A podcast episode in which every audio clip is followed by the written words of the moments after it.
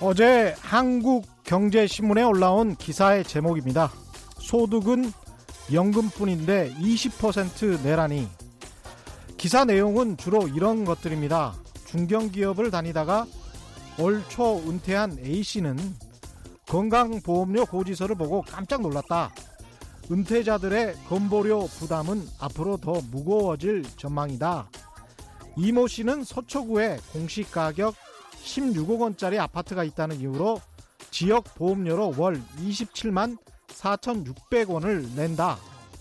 은퇴 후 월 소득은 국민연금 130만 원뿐인데 소득의 20%가 건보료로 나가는 셈이다. 공시 가격 16억 원짜리라면 시가로 20억 원이 훌쩍 넘습니다. 이 정도 재산을 가지고 있는 사람이 재산, 재산을 팔고 서울에 시가 10억 원짜리 아파트 사서 그걸로 주택 연금만 들어도 수백만 원의 월 소득을 20년 정도는 보장받을 수 있습니다.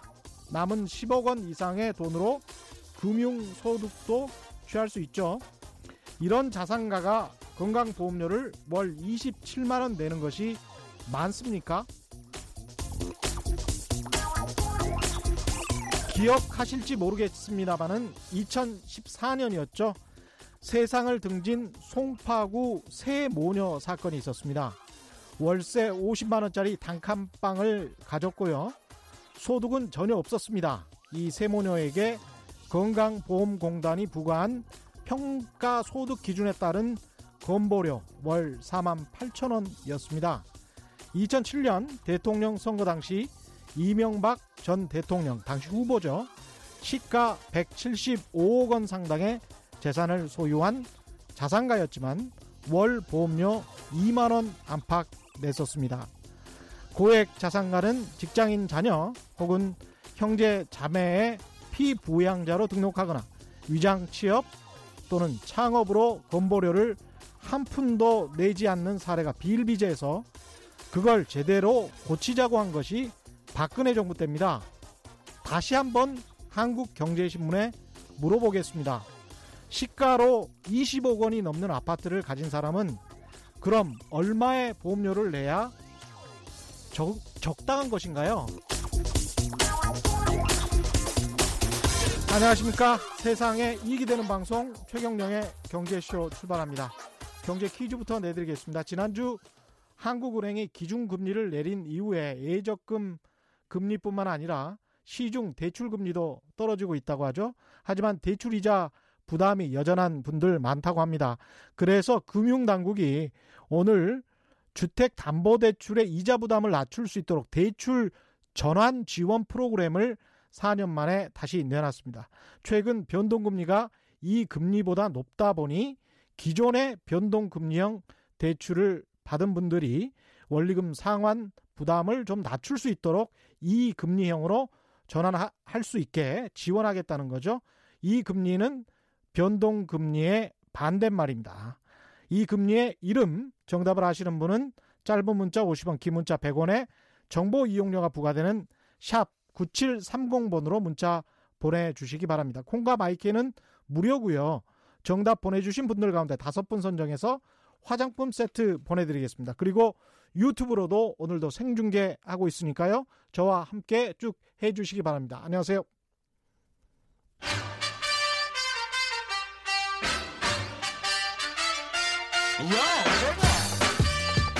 최경령이 원하는 건 오직 정의.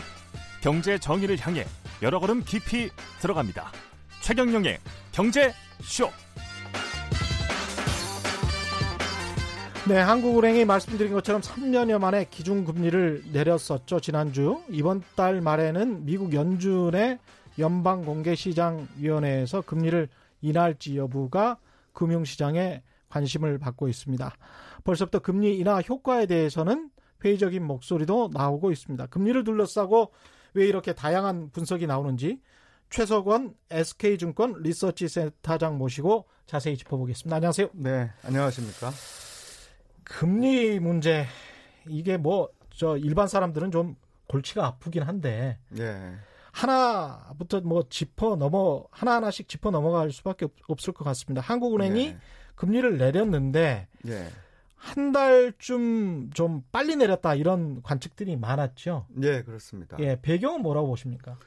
어, 한국은행은 보통 예, 어, 미국이나 유럽에 비해서 좀 통화 정책을 늦게 하는 경향들이 있었습니다. 보수적이라 그 말씀입니까? 그렇습니다. 예. 과거 우리 미국의 정책 금리하고 음, 한국은행의 결정, 한국은행이 결정하는 정책 금리를 이렇게 비교를 해보면 그래프로 그래서 비교를 해보면 예, 미국이 훨씬 진폭도 이렇게 더 크고 그렇죠. 어, 또 우리나라 금리가 굉장히 진폭도 작고 이렇게 뒤쫓아가는 모양을 보여요.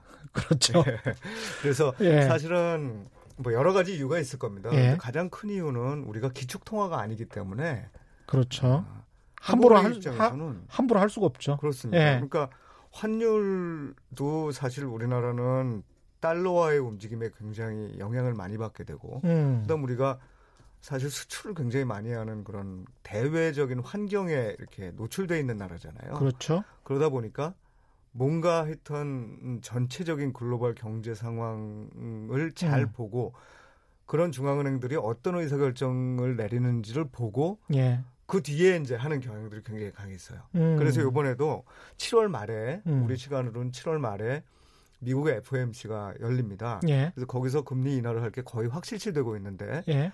시장에서는 그거 하고 나면 음, 그 다음에 8월에 하겠지 이렇게 생각들을 다 했어요. 음, 그런데 그거보다 지금 한 달 빨리 한 거죠. 그렇죠. 어, 요거는 하게 된 이유는 결국은 그만큼 경제를 나쁘게 보신다는 거겠죠. 음. 한국은행에서. 예, 한국은행이 두 가지를 이렇게 항상 저울질하거든요. 예. 최근에 보면 경제에 지원이 되는 부분하고 음, 그 다음에 금융 불균형이라고 좀 근사하게 얘기를 하는데 예, 한마디로 표현하면 대출 많이 늘어나고 부동산 가격 올라가는 건 싫다는 거예요. 예, 금리를 내리면 대출은 늘어날 수 있고 음, 금리를 그냥 두자니 뭐 경제는 별로 안 좋아질 거 같고 그렇죠. 이런 어떤 상황에서 경제가 안 좋아질 거라는 데 대한 생각이 더 강해진 거고 음, 거기에는 아시다시피 미중 패권 다툼이죠. 예. 네, 무역 분쟁을 비롯한 패권 다툼이 실제로 우리나라에 영향을 미치기 시작해서 음, 수출 증가율이 계속 마이너스로 나타나고 그랬죠. 또 한일 그 뭐 무역 갈등이라고 보기는 어렵습니다만 음. 어쨌든 한일 갈등이 또 음. 첨예화되는 과정에서 정부 여당은 경제 침략이라고 지금 워딩을 하고 있죠. 예. 예. 오늘도 사실 그 한국은행 총재께서 그런 얘기를 하셨어요. 음. 그, 어, 뭐, 이런 한일 문제에 대해서는 아직까지 성장률 전망치를 2.5에서 2.2로 내렸는데 예. 그거 전망치를 내릴 때 그 한일 문제에 대해서는 많이 반영을 못했다. 음. 아, 그런데 소식은 이미 그때 들, 들어서 알고 있었던 거잖아요. 예. 그러다 보니 하반기에 대한 우려감이 상당히 커진 상황이다 이렇게 볼 수 있겠습니다. 음. 그러다 그래서 금리를 뭐 미국이 내리든 안 내리든 사실 뭐 내릴 거라고 생각을 했을 것 같습니다만 그렇죠. 예, 어. 우리가 조금이라도 더 빨리 내리는 게 낫겠다 이런 판단을 내리신 것 같습니다. 그 이야기 하시는 대로 경제 성장률 전망치도 2.2%니까 정부보다는 훨씬 더 낮습니다. 네. 0.4% 포인트 정도. 정부는 아직도 2.6% 유지하고 있는데 예, 그게 가능하리라고 보는 전문가들은 별로 없는 것 같고요. 예. 지금 현 상황에서는 네, 네. 1% 후반대를 보시는 분들도 많이 많죠? 많이 예, 있더라고요. 많습니다. 예. 2%대 중반, 2.6%는 음. 물론 뭐 갑자기 정부가 이 우리 잘 여, 예. 야당하고 협의를 해서 예. 한뭐 30조, 40조 정도의 추경을 30조, 40조 정도. 예. 뭐 하겠다 이렇게 나서면 예. 뭐좀 많이 올릴 수 있겠죠. 예. 그런데 저희가 보기에는 그거는 불가능한 얘기인 것 같고. 그렇죠. 지금 뭐 어, 6조, 7조 정도의 그렇죠. 7조 추경, 정도 지금 생각을 하고 추경안이잖아요. 예. 어, 그거는 불가능일 것 같고 음. 우리가 이 수출 의존도가 그렇죠. 전체 GDP에서 차지하는 비중이 대략 35에서 40% 사이로 왔다 갔다 예. 해요 요즘. 그런데 여기에서 지금 계속 마이너스가 나오고 있는 거잖아요. 음. 그러니까 어, 물량 측면에서도 사실은 하반기 때 그렇게 썩 좋지 않을 거로 보고 있기 때문에 예. 수출이 기여할 수 있는 성장에 대한 기여도가 거의 지금 없어진 상태입니다. 예. 오히려 마이너스로 갈 수 있는 상태이기도 하고 음. 때로는 예. 민간 부분의 소비는 사실 전체 GDP에서 차지하는 비중이 뭐 한 50% 예. 안에거든요. 음. 근데 우리 기자님 예. 돈 많이 쓰십니까? 저는 그냥 고정적으로 월급쟁이니까 예. 그냥 꾸준히 그냥 씁니다. 맞습니다. 예. 그거를 우리가 많이 그 그러니까 결국은 소득이 늘어야 되는 건데 예. 우리 이 전체적으로 GNI라고 음. 국민 소득을 보면 그렇죠. 소득을 예. 보면 지난 2분기가 마이너스였어요. 예. 예. 그러니까 예. 소득이 잘 안 늘어나는데 소비가 많이 늘어날 수는 없다는 거예요. 음. 어, 소비를 뭐 확 줄일 수도 없지만 그래서 그렇죠. 소비가 GDP에 이 아마 주는 어떤 기여도는 음. 전체 우리가 한 2% 성장한다 그러면 그 중에 한 1% 1.2% 정도는 할 것 같아요. 예. 그런데 거기에서 정부가 좀 지원하는 부분이 있고 음. 수출이 안 되고 건설 부분도 지금 안 되잖아요. 그렇죠. 부동산을 잡아놓은 예. 상태니까. 예. 이렇게 되면 사실 1% 후반 전망을 하는 게 자연스러운 전망일 수 있다는 겁니다. 그렇죠. 네. 예. 제가 보기에도 1% 후반 정도밖에 안 나올 것 같다는 생각이 들더라고요. 네, 왜냐하면 마이너스 0.4%가 1분기 때 나왔기 때문에 네. 2분기 때 3분기, 4분기 계속 연속해서 1% 이상의 성장을 해줘야 네. 다 더해보면 2% 중반이나 초반 정도가 나올 수 있는 것인데 네. 지금 당장 2분기 때 1% 성장이 가능할까 이렇게 예, 안 될 가능성이 매우 높 습니다. 높죠. 예, 지금으로서는 안 예. 될 가능성이 높고요. 성장을 원- 해- 한다고 하더라도 0%대 성장인 거죠. 그런 예. 그렇다면 저희가 0.5에서 1.1.0은 안 되고 예. 0.5에서 뭐 0.8 이 사이에서 지금 전망들이 왔다 갔다 하는 것 같아요. 그렇죠. 그 정도 성장을 두고 하반기 때 갑자기 뭐 굉장히 뭐 다른 음. 요인 때문에 좋으면 모르겠는데 음, 아까도 말씀드렸다시피 음. 미중 무역 분쟁은 음. 해결이 안 되고 있고 그렇죠. 우리 한국과 일본과의 갈등은 언제까지 갈지 아직 음. 모르는 상황인데 음, 양국의 감정은 굉장히 지금 서로 이 안 좋아지고 있고 그렇죠. 어 이게 계속 영향을 미치는 하반기를 음. 사실 더 많이 좋아질 거다라고 보기는 좀 어렵겠죠. 음. 만약에 그 최저점 기대치의 최저점인 0.5%면 네. 마이너스 0.4 를 더해 보면 네. 1, 2분기 합해서 상반기 때 거의 성장을 못한 그냥 플랫한 수준이 예. 되는 거죠. 근데 실제로 그럴 수 있는 게요. 음, 저희가 어 수출 금액으로 보면요. 예. 수출 금액으로 보면 올해 이 지금 수출하고 있는 정도가 음, 어느 언제 정도랑 비슷하냐 이걸 저희가 이제 계산을 해보면 예. 2011년 12년도랑 비슷해요. 예. 그 이후에 이렇게 늘었다가 예. 도로 이렇게 확 감소한 지금 상황인 거거든요. 예. 그러니까 사실은 어, 상반기 중에 지금 나타나고 있는 수출만으로도 음. 우리의 성장이 굉장히 플랫한 수준에서 음. 크게 벗어나지 못할 수 있다라는 전망을 충분히 할 만합니다. 그렇죠. 네. 그런 상황에서도 0.5에서 0.8% 성장을 이꾸는 거는 그러면 수출 감소, 수출이 또 수입이랑 연결돼 있기 때문에 수입도 또 감소하고 있단 말이죠. 네네. 그럼 내수밖에 없는 건데 그렇습니다.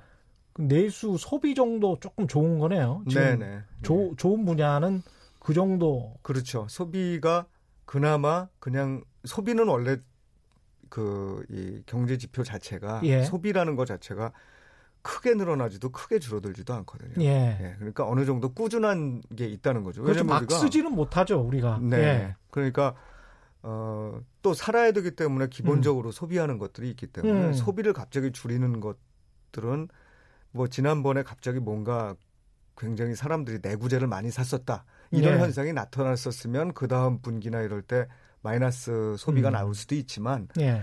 지난 분기도 그런 상황이 아니었기 때문에 소비는 아마 플러스 당연히 플러스를 유지할 거예요. 그런데 예. 이제 다른 부분에서 우리가 뭔가 모멘텀을 찾을 수 있느냐 하면 음. 그런 모멘텀이 잘 안 보였고 예. 2분기가 예. 3, 4분기, 4, 4분기를 보더라도 그렇게 썩 좋아 보이지 않는다. 이게 음. 지금까지의 그 이 상황인 것 그렇죠. 같습니다. 제일 지금 나쁜 상황이 나쁜 부분이 이른바 이제 설비 투자인데 네, 설비 투자가 이렇게 나쁜 것은 수출하고 연동이 돼 있는 겁니까? 그럼요. 예. 우리나라 우리나라 설비 투자의 대부분은 수출하고 연동돼 있다고 음. 보시면 됩니다. 그래서 사실은 우리가 내수를 볼 때 내수는 보통 이 소비하고 건설 투자, 설비 투자 예. 이렇게 합쳐서 보는데 예.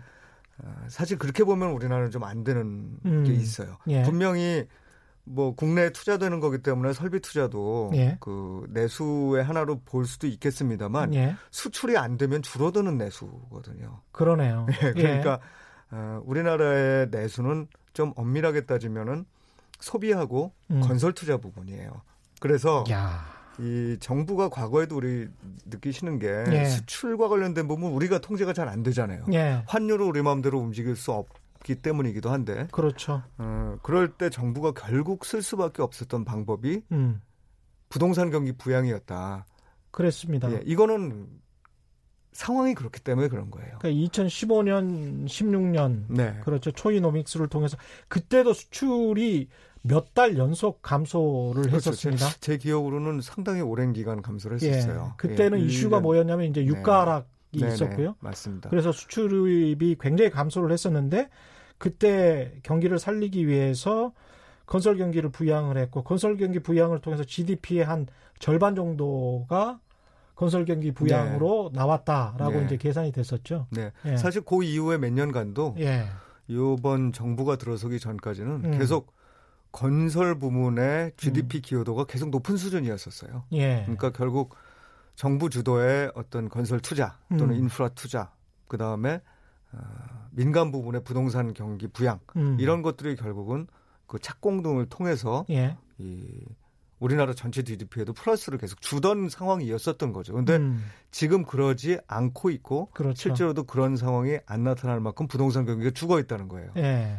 아마 거래량으로 따지면 제가 언뜻 뭐 지, 지표로는 음. 한뭐 10%에서 15% 정도뿐이 거래가 안 이루어지는 것 같아요. 예. 예. 그 과거 예년에 비해서 그렇습니다. 예. 그러니까 그 얘기는 예년을 100으로 본다면 10밖에 이루어지지가 않는다. 예, 예. 그 얘기는 건설 시장을 그러니까 부동산 시장에 대한 심리가 굉장히 이렇게 음. 이, 굳어 있다는 거죠, 사람들이. 그렇죠. 예. 예. 그래서 그런 부분들이 물론 살아날 수도 있겠습니다만 음. 지금 정부의 스탠스에서는 살아나기 어렵다고 보면 음. 하반기 경제를 좋, 좋게 볼 수 있는 이 요인은 요인이 많지가 않고 음. 이게 결국은 외국계 IB들 같은 경우에는 예. 이미 1%대 전망으로 많이 바꿨어요. 음. 얼마 전에 경제 성장률 자체를요. 네, 예. 모, 모건 스탠리가 1.8%로 바꿨을 때 막 그 여러 가지 얘기를 했는데 음.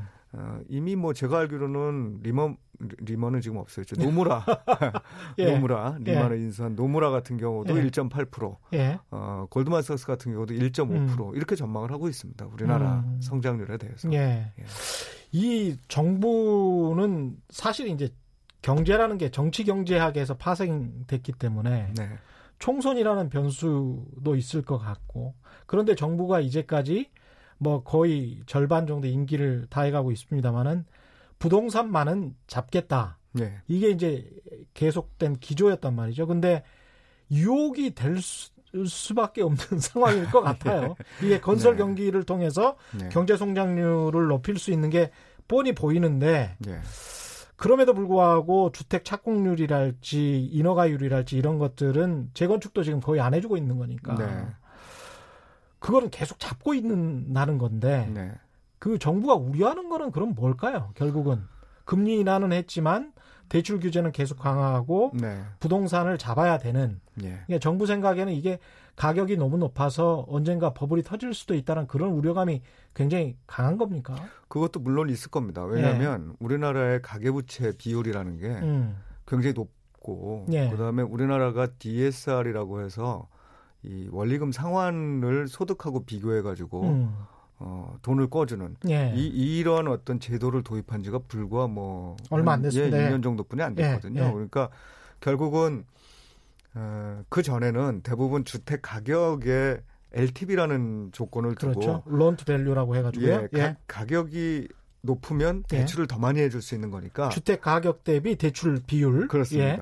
그러니까 가격이 올라가면 대출을 점점 더 많이 해줄 수 있는 거잖아요. 그렇죠, 그렇죠. 이거는 자체적으로 통제는 안 되는 시스템입니다. 예. 잘못하면 미국 그 서브프라임 모기지 사태 그렇죠. 났던. 가격이 떨어지면 기존의 대출이 갚아줘야 되는데 예. 그게 못 갚아질 경우에는 문제가 생기는 거죠. 거기다가 계속 네. 이자만 갚는 그런 시스템이었으니까요. 네네. 예. 이자, 이자만 갚는 시스템이고 예. 또 변동금리로 음. 단기금리에 연동돼 있어서 예. 어, 금리가 올라갈 때 취약한 구조로 돼 있고 음. 이제 이런 구조였었던 거죠. 그러다 음. 보니까 당연히 문제가 발생할 수 있다. 음. 어, 이게 또 한때는 지금 지금 나타나고 있는 일부 지역의 어떤 부동산 가격 상승뿐이 아니라 음. 지방 전역에 걸쳐서 상당한 이 주택 가격 상승이 이루어진 시기가 있었단 말이죠. 예. 그 시기를 통해서 많은 가계 대출이 또 이 실행이 됐고 예. 이, 이, 이런 상황이 잘못될 경우 나타날 수 있는 문제가 분명히 있을 거예요. 그리고 음. 사실은 그만큼이나 또 중요한 거는 역시 뭐 정치적인 부분으로 보면 우리나라에는 이 집을 소유하고 있는 사람이 소유하지 않은 사람보다 많습니다. 맞습니다. 한60% 정도. 소유했어요. 예. 그런데 문제는 뭐냐면 그 여러 가지 프레임들이 정말 고가 주택하고 그렇지 않은 쪽으로 또 좀 나누어지는 그렇죠. 것 같아요. 예, 예. 그래서 사실 어찌 보면 별로 신경 안 써도 되는 지역의 가격 상승까지 음. 상승을 굉장히 앞에 두면서 아, 이뭐 표를 잡기 위한 거다 이렇게 얘기하기는 좀 음. 뭐 저는 그렇게 음. 뭐 반드시 얘기할 수 있는지 모르겠습니다만 그런 시각들도 많죠. 예. 예. 그러니까 그런 식의 어떤 구도가 본인들의 전체적인 음. 선거에도 도움이 되는 거 아니냐라는 음. 생각을 많이 갖는 것도 한 부분일 것 같고요. 60%의 유주택자 중에서 집 가격이 안정되기를 바라는 사람들이 과반 이상이라면 네. 무주택자들과 합해서는 유권자들에게는 유권자들이 집권 여당에게 더 투표를 할 가능성이 높다라고 계산을 하고 있을지도 모른다 이런 말씀인 겁니다. 예, 그런 해석들이 있지요. 그런 예. 해석들이 있죠. 예. 어, 그게 결국 음. 그뭐 경제가 좋아지는 게 좋으냐 예. 아니면은 이뭐 뭔가 있던 이좀 전체적인 이 형평성들이 음. 이, 이 좋아지는 게 좋으냐 예. 이런 데 대한 뭐 끊임없는 논쟁이기도 한데 그렇죠. 당장의 경제 예. 성장률과 네네 그리고 형평성 그다음에 이제 법을에 관해서도 우려하는 시선이 있긴 있는데 네. 지금 상황에서 그러면 설비 투자 말씀하신 대로 수출과 연동이 돼 있고 수출은 또 대외 경제 환경과 연동이 돼 있고 네. 그 대외 경제 환경이라는 것은 미중 무역 분쟁에서 보듯이 상당히 보호무역 중심으로 가려고 하는 듯한 그런 느낌. 네. 이런 상황에서는 정부가 할 수 있는 것은 그럼 이 수출 부분 쪽에서는 뭡니까? 사실 수출은 우리가 천수답이라는 얘기를 많이 예. 하죠. 예. 우리나라 수출이 어떤 변수에 영향을 많이 받느냐. 음. 첫 번째는 글로벌 경기 상황입니다. 음. 그 세계 경제가 좋으면 수출이 잘 되는 거가 네. 아니면 아닌 거니까 이건 너무 네. 당연한 얘기고 그렇죠. 그건 우리가 우리가 통제할 수 없는 예. 부분입니다. 두 번째는 환율이에요. 음. 어, 환율이 결국은 우리나라 통화 가치가 싸지면 예. 그러니까 우리 환율이 오른다고 그러죠. 그렇죠. 예를 들면 지금 예. 뭐 1,200원 되는 환율이 예. 1,500원으로 올랐다 그러면 우리 상품이 상대적으로 이제 달러로 표시하면 싸진다는 그렇죠. 의, 예. 의미거든요. 그렇게 되면 가격 경쟁력이 생긴다는 건데 음. 그거는 뭐 때로는 조절할 수 있을 거라는 생각이 들기도 합니다만 음. 이건 항상 상대적인 개념이죠. 음. 우리만 그런 생각을 하는 게 아니라 세계 경제가 나쁘면 우리의 경쟁자들도 다들 그렇게 이렇게 하고 싶어 한다는 거죠. 그렇습니다. 그러니까 예. 일방적으로 우리만 우리 통화 가치를 절하시켜서 예. 수출을 잘해보고자 나, 이 하는 행동은 음. 여러 가지 측면에서 성공할 가능성이 별로 없어요. 음. 각국이 그런 전략을 쓸 수 있기 때문에 그러면 마지막으로 할 수 있는 건 음. 어, 지금 수출이 잘안 되는 부분들이 이제 기존에 우리가 굉장히 대량으로 생산하던 예. 그리고 어, 어찌 보면 가격 경쟁력으로 승부를 하던 음. 그런 부분들이라면 예. 조금 더 고부가, 고부가 가치 산업 쪽으로 예. 그러니까 아 쟤네 거는 꼭 써야 돼 음. 그런 고기술을 갖춘 분야 쪽으로 이전시켜 보는 거죠 예. 산업 구조를 예. 어, 가장 어려운 거죠 산업 구조를 그렇죠. 바꾼다는 게 왜냐하면 가장 시간이 많이 걸리는 것이고 맞습니다 예. 그게 당장 할 수는 없고 맞습니다 예. 안 해온 것도 아니에요 예. 우리나라가 그렇죠. 예 계속해서 그런 예. 산업 구조의 변화를 위해서 음. 예전 정부부터도 음. 계속 뭐 창조 경제도 마찬가지 개념이고 그걸 예. 뭐 얼마나 잘했느냐 아니냐를 떠나서 예. 그런 것들이 정책의 화두가 안 된 적이 없어요. 음. 그럼에도 불구하고 우리의 구조는 그렇게 되지 못했다. 우리가 잘못했다는 건 아닙니다. 우리나라 굉장히 잘했어요. 삼성전자도 잘했고 뭐 현대차도 잘했지만 예. 어쨌든 지금과 같이 어려워졌을 때 뭔가 우리 것만 사는 그런 것들을 좀 더 많이 만들어놨으면 좋았을 텐데 아직까지 그게 좀 그렇습니다. 부족하다 이렇게 볼수 그러니까 있습니다. 잘하다 보니 이런 부작용이 생겼다 이렇게 네네. 이해를 해도 될 것 같습니다. 예, 아주 좋게 보면 그렇게 예. 예, 얘기할 수 있겠죠. 지금 네. 저 최석원 SK증권 리서치 센터장과 함께 이야기를 하고 있습니다. 퀴즈 한 번 더 보내드릴게요. 지난주 한국은행이 기준금리를 내렸죠. 예적금 금리뿐만 아니라 시중 대출 금리도 떨어질 것으로 예상이 됩니다만은 여전히 대출 이자 부담이 된다고 하시는 분들 많습니다. 금융당국이 그래서 오늘 주택담보대출의 이자 부담을 낮출 수 있도록 대출 전환 지원 프로그램을 4년 만에 다시 내놨습니다. 변동금리 가지신 분들을 기존의 변동금리를 이 금리로 전환할 수 있도록 지원하겠다는 겁니다. 변동금리의 반대말 뭔지 정답을 아시는 분은 짧은 문자 50원, 긴 문자 100원에 정보 이용료가 부과되는 샵 9730번으로 문자 보내주시고요. 콩과 my K는 무료입니다. 정답 보내주신 분들 가운데 다섯 분 선정해서 화장품 세트 보내드리겠습니다. 오늘 오프닝에 대해서 의견이 굉장히 분분하네요. 좀 하나씩 읽어드릴게요. 3266님, 0766님, 0805님입니다. 월 보험료가 문제가 아니라 공평하지 못한 규정과 규칙이 문제인 것 같습니다. 단, 단지 20억짜리 집을 가졌다고 비난하신다면 우리나라는 가난한 사람만 있어야 하나요? 나이 들어 생활비도 모자라는데 늙어 동네까지 떠나야 하나요? 늙어 동네까지 떠나실 필요는 없고요. 제가 말씀드렸던 대안, 대안은 그렇습니다. 그 자리에서 만약에 20억짜리 이상의 아파트를 가지고 계시다면 서초구 반포동이라면 조금 작은 평형에 가셔가지고 사실 수도 있지 않을까 그러면서 월 소득으로 어 캐시를 많이 근데 사실은 이건 좋은 제가 재무 상담을 해드린 것 같은 그런 느낌인데요.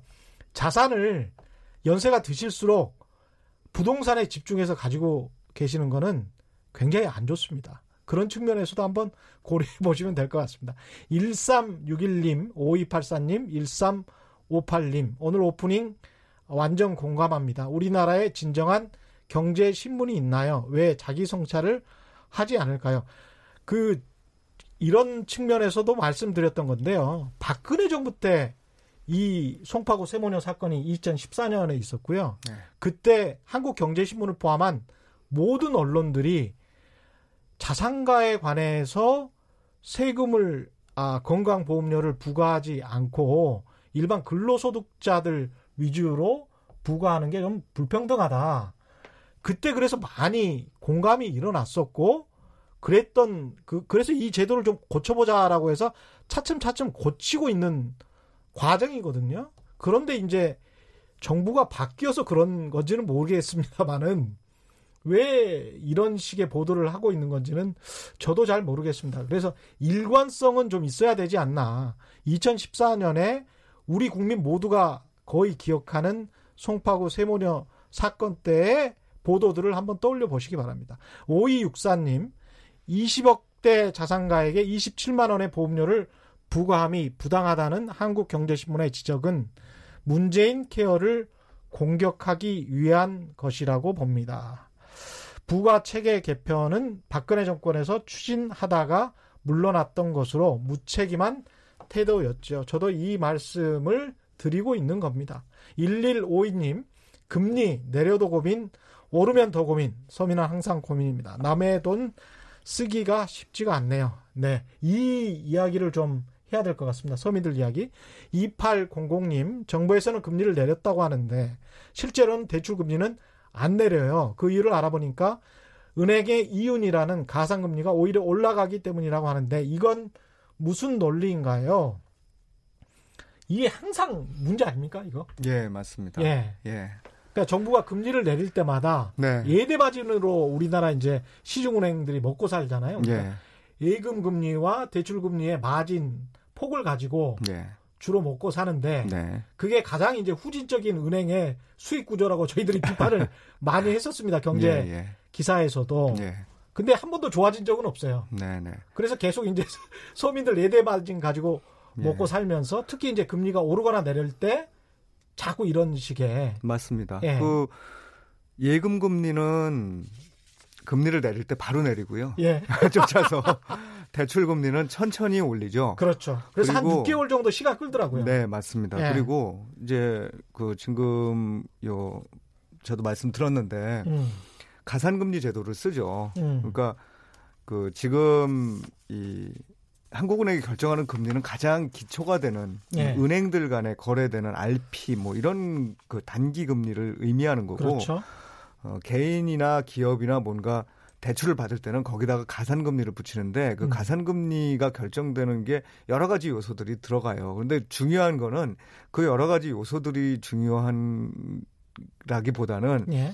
은행이 그거를 자기네들이 결정할 수 있는 범위가 상당히 있다는 거예요. 음. 그러니까 어 기준이 되는 금리는 내려가도 내가 사, 그 받아야 되는 가산 금리는 유지하거나 또는 이거는 오히려 더 높여버리는 거예요. 음. 네, 왜냐하면 경제가 지금 상황이 나빠졌다. 예. 그러니까 전체적으로 개인들의 어떤 재무적인 상황들도 나빠질 거고 음. 그러다 보면 우리가 돌려받을 수 있는 가능성이 옛날보다 조금이라도 확률적으로 줄어들었기 때문에 우리는 예. 가산금리를 좀 올리겠다. 이런 의사결정들도 일부 나타날 수 있다는 거죠. 음. 그래서 사실 그거를 그 금융감독원이나 이런 데서 계속 지켜봅니다. 음. 예, 지켜보면서 조금 과하게 그런 것들이 그러니까 금리는 인하했는데 실제로 그거에 혜택을 보는 분들이 거의 없거나 음. 뭐 이럴 경우에는 은행들한테 아, 지적을 좀 하죠. 음. 예. 그래서 어, 전체적으로 그런 구조를 만들려고는 하지만 예. 이제 순간순간적으로는 음. 이런 일들이 벌어지죠. 예.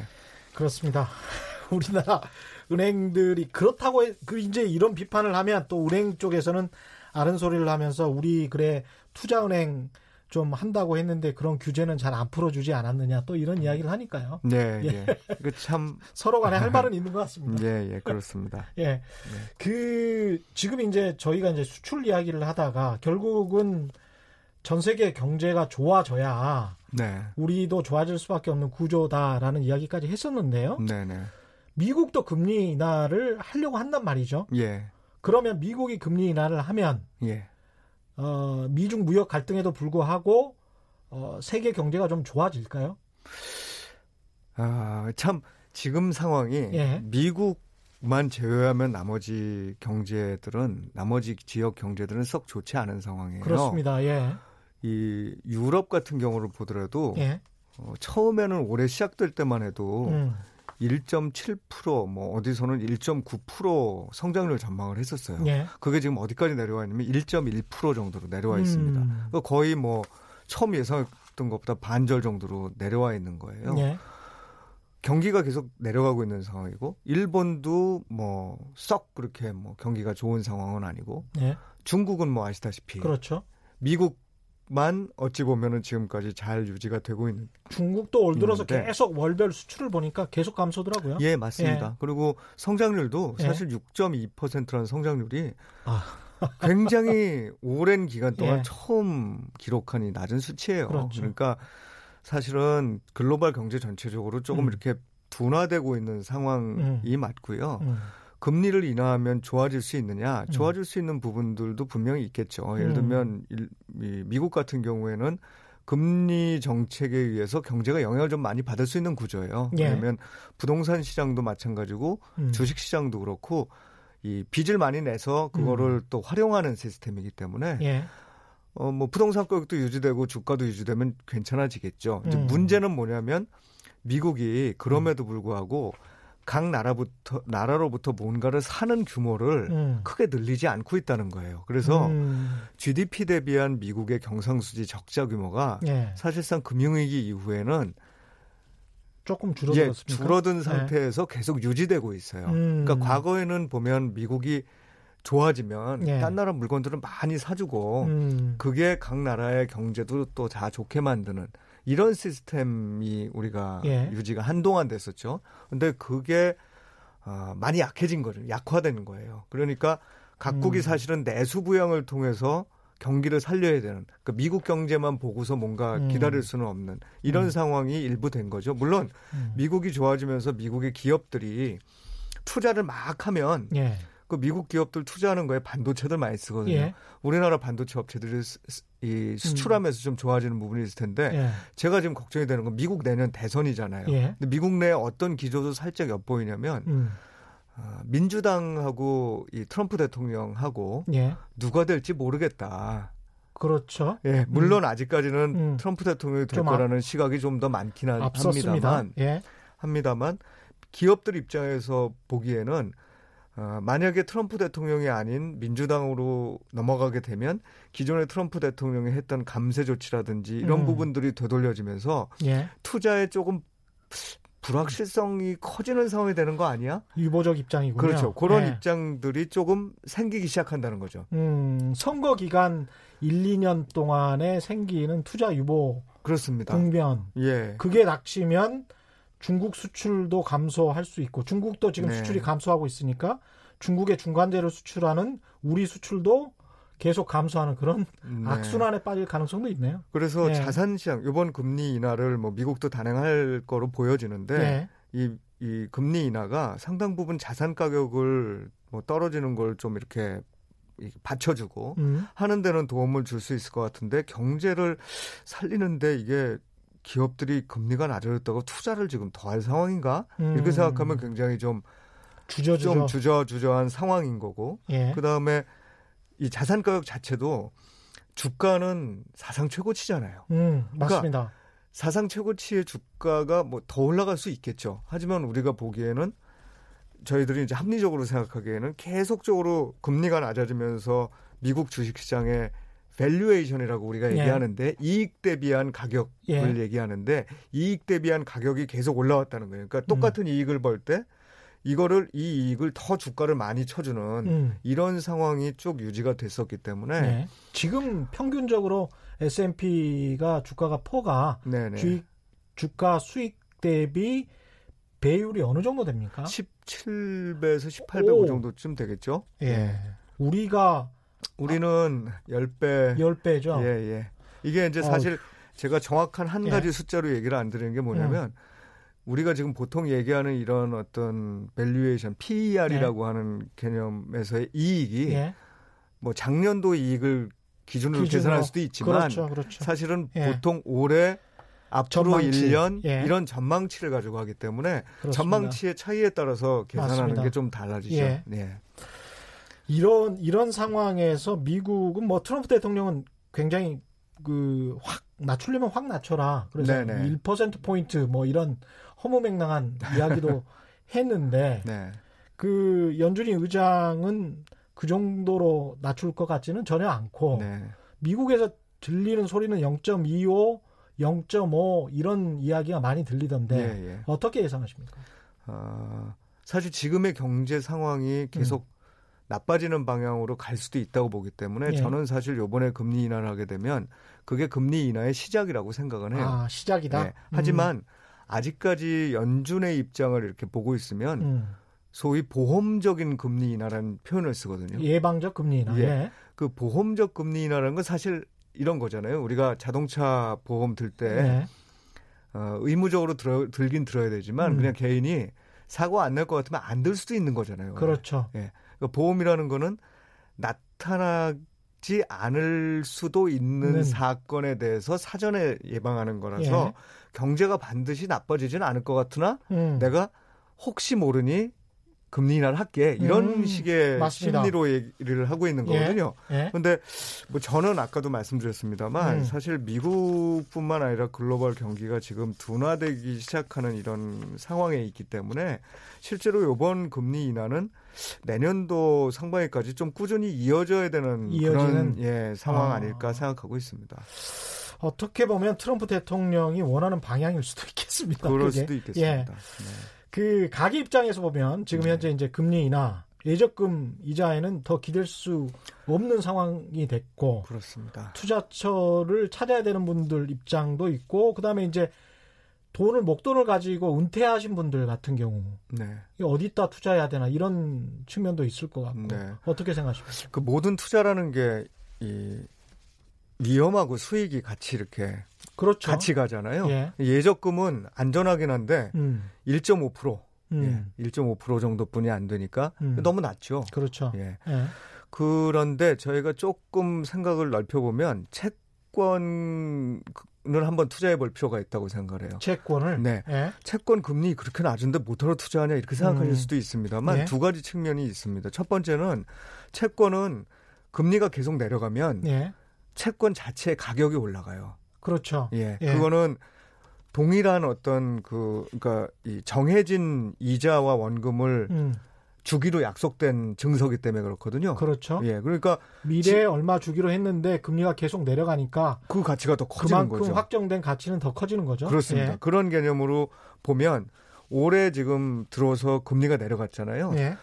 채권 시장에서 4%에서 8% 정도의 그 수익이 났습니다. 오, 좋다. 우리 그 예. 주식이 예. 올해 코스피가 얼마 오른지 아십니까? 코스피 별로 거의 못 올랐었던 코스피 대략 한 2.5% 정도 2.5%. 올랐습니다. 예. 그러니까 코스피보다 더 오른 거예요. 예. 예. 그리고 음. 채권은 만약에 내가 이거 저 금리가 음. 올라가지고 내 예상하고 음. 다르게 올라가지고 음. 가치가 떨어지게 되면 만기까지 만기까지 갖고 있으면 그렇죠. 낮은 금리긴 하지만 금리를 또 가질 수도 있습니다. 그렇죠. 그래서 네. 조금 이 여유가 있는 돈들이라면 음. 사실은 굳이 주식에 막 왔다 갔다 하면서 계속 그뭐딱 이기는 예. 경우도 있겠지만 예. 예. 개인 투자자들 같은 경우는 예. 거의 뭐 손해 보는 경우가 많으니까 그렇습니다. 예. 그런 부분 중에 일부를 예. 채권으로 좀 이렇게 바꿔보는 것 음. 그리고 제가 아까 두 번째 말씀드린 건 금리가 내려가는 것 이외에도 우리가 국채만 생각할 게 아니라 회사채도 생각할 수 있는데 회사채는 또 금리가 조금 더 높아요. 그렇죠. 예. 예. 저희가 투기 등급 채권은 절대로 하지 마시고, 예. 그렇죠. 예, 투자 등급 예. 채권은 우리가 triple B부터 얘기를 하지만 음. A급 채권부터 투자를 하셔도 음. 어, 저희가 보기에는 2%대 초반 정도의 음. 수익에 금리가 내리는 것까지 혹시라도 나타나 준다면 음. 4, 5%의 수익을 얻을 수 있는 예. 그런 자산이다. 그렇기 예. 때문에 뭐 그 정도에도 만족 못 하시는 분도 많이 계실 거예요. 근데 그럼에도 불구하고 저는 자산 중의 일부는 채권으로 좀 이렇게 바꿔놓는 것도 방법이다라고 생각을 합니다. 그러네요. 국채뿐만이 아니고 네. 국채는 지금 10년 만기가 뭐 한 1.5% 정도 네, 그 정도입니다. 되죠. 그러니까 회사채 같은 경우에 그래도 한 3% 중에서도 3% 안팎. 네네. 그 중에 A 플러스 정도, AA 마이너스 정도 그런 기업들이 충분히 있을 수 있겠습니다. 네, 최근에 은행들이 네. 발행하는 채권들 중에 네. 조금 그러니까 자본의 성격을 많이 갖는 이 채권들이 있거든요. 예. 신종 증권이라고 신종 해서요. 예. 예. 그 경우에도 금리가 한 3% 정도 근처에 가는 것들이 있죠. 예. 그 은행들이 안전하다고 우리가 생각한다면 음. 사실 신종 채권의 그 리스크도 그렇게 크지 않다고 볼 수 있기 때문에 음. 예. 그렇습니다. 채권 네. 그 투자 또 어려워하시는 분들 많은데 네네. 채권을 뭐 그 규모를 뭐 크게 해서 뭐 50억, 100억 단위로 해야 되는 거 아닌가? 네.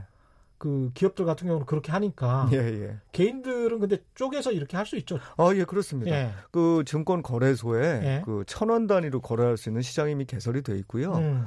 그거를 활용을 해서 각각의 증권회사들이 음. 개인들이 그 시장을 접근할 수 있도록 그럼 다 시스템을 만들어놨어요. 천원 단위로요? 예, 천원 예. 단위로 할 수 있고 예. 또 약간 구하기 어려운 채권들도 음. 본인들이 보유하고 있으면서 조금씩 조금씩 나눠서 파는 것들은 예. 만원 이상씩 그 단위로 파는 것들도 이, 이 증권사에서 합니다. 아, 그리고 그렇군요. 실제로는 소액 채권에 대해서는 그렇게 해서 또 내가 팔, 팔 수도 있잖아요. 그죠? 예, 팔아야 그렇죠. 될때 누군가 예. 사줘야 되는데 그렇죠. 증권사들이 그걸 또 사주는 기능도 하고 있기 때문에 아, 증권사가 예, 그래서 매도자 아, 매수자가 없어도 증권사가 그렇습니다. 사... 아, 예. 그래서 일단 증권사에 가서 예. 팔고 있는 채권들이 어떤 것인지를 좀 살펴보시고 음. 선택을 할 수 있는 기회가 충분히 있다. 예. 저금리 시대에 개인 투자자들이 주의할 점 딱 10초만 이야기 해주신다면 10초나 20초. 예, 저금리 시대는 예. 성장이 낮다는 얘기입니다. 그래서 예. 주식시장에 투자했을 때 실패할 확률들이 높아진다는 얘기예요. 예. 그래, 어, 자산은 증식하는 것만 중요한 게 아니라 보호하는 것도 중요한 지키는 겁니다. 지키는 게 중요하다. 그렇습니다. 예. 그래서 보호와 수익을 한꺼번에 다 고려하는 투자를 더 이, 음. 이 강하게 생각하셔야 되는 시기다. 앞으로는 네. 계속 그래야 될 것 같습니다. 저성장 시대로 접어든 것 같습니다. 말씀 감사합니다. 지금까지 음. 최석원 SK증권 리서치 센터장과 함께했습니다. 오늘 돌발 경제 퀴즈 정답은 고정금리죠. 고정금리였고요. 저는 KBS 최경련 기자였습니다. 정답 보내주신 분들은 인터넷 홈페이지 그리고 당첨자분들 제작진이 직접 연락드리겠습니다. 지금까지 세상에 이익이 되는 방송 최경령의 경제쇼였습니다. 고맙습니다.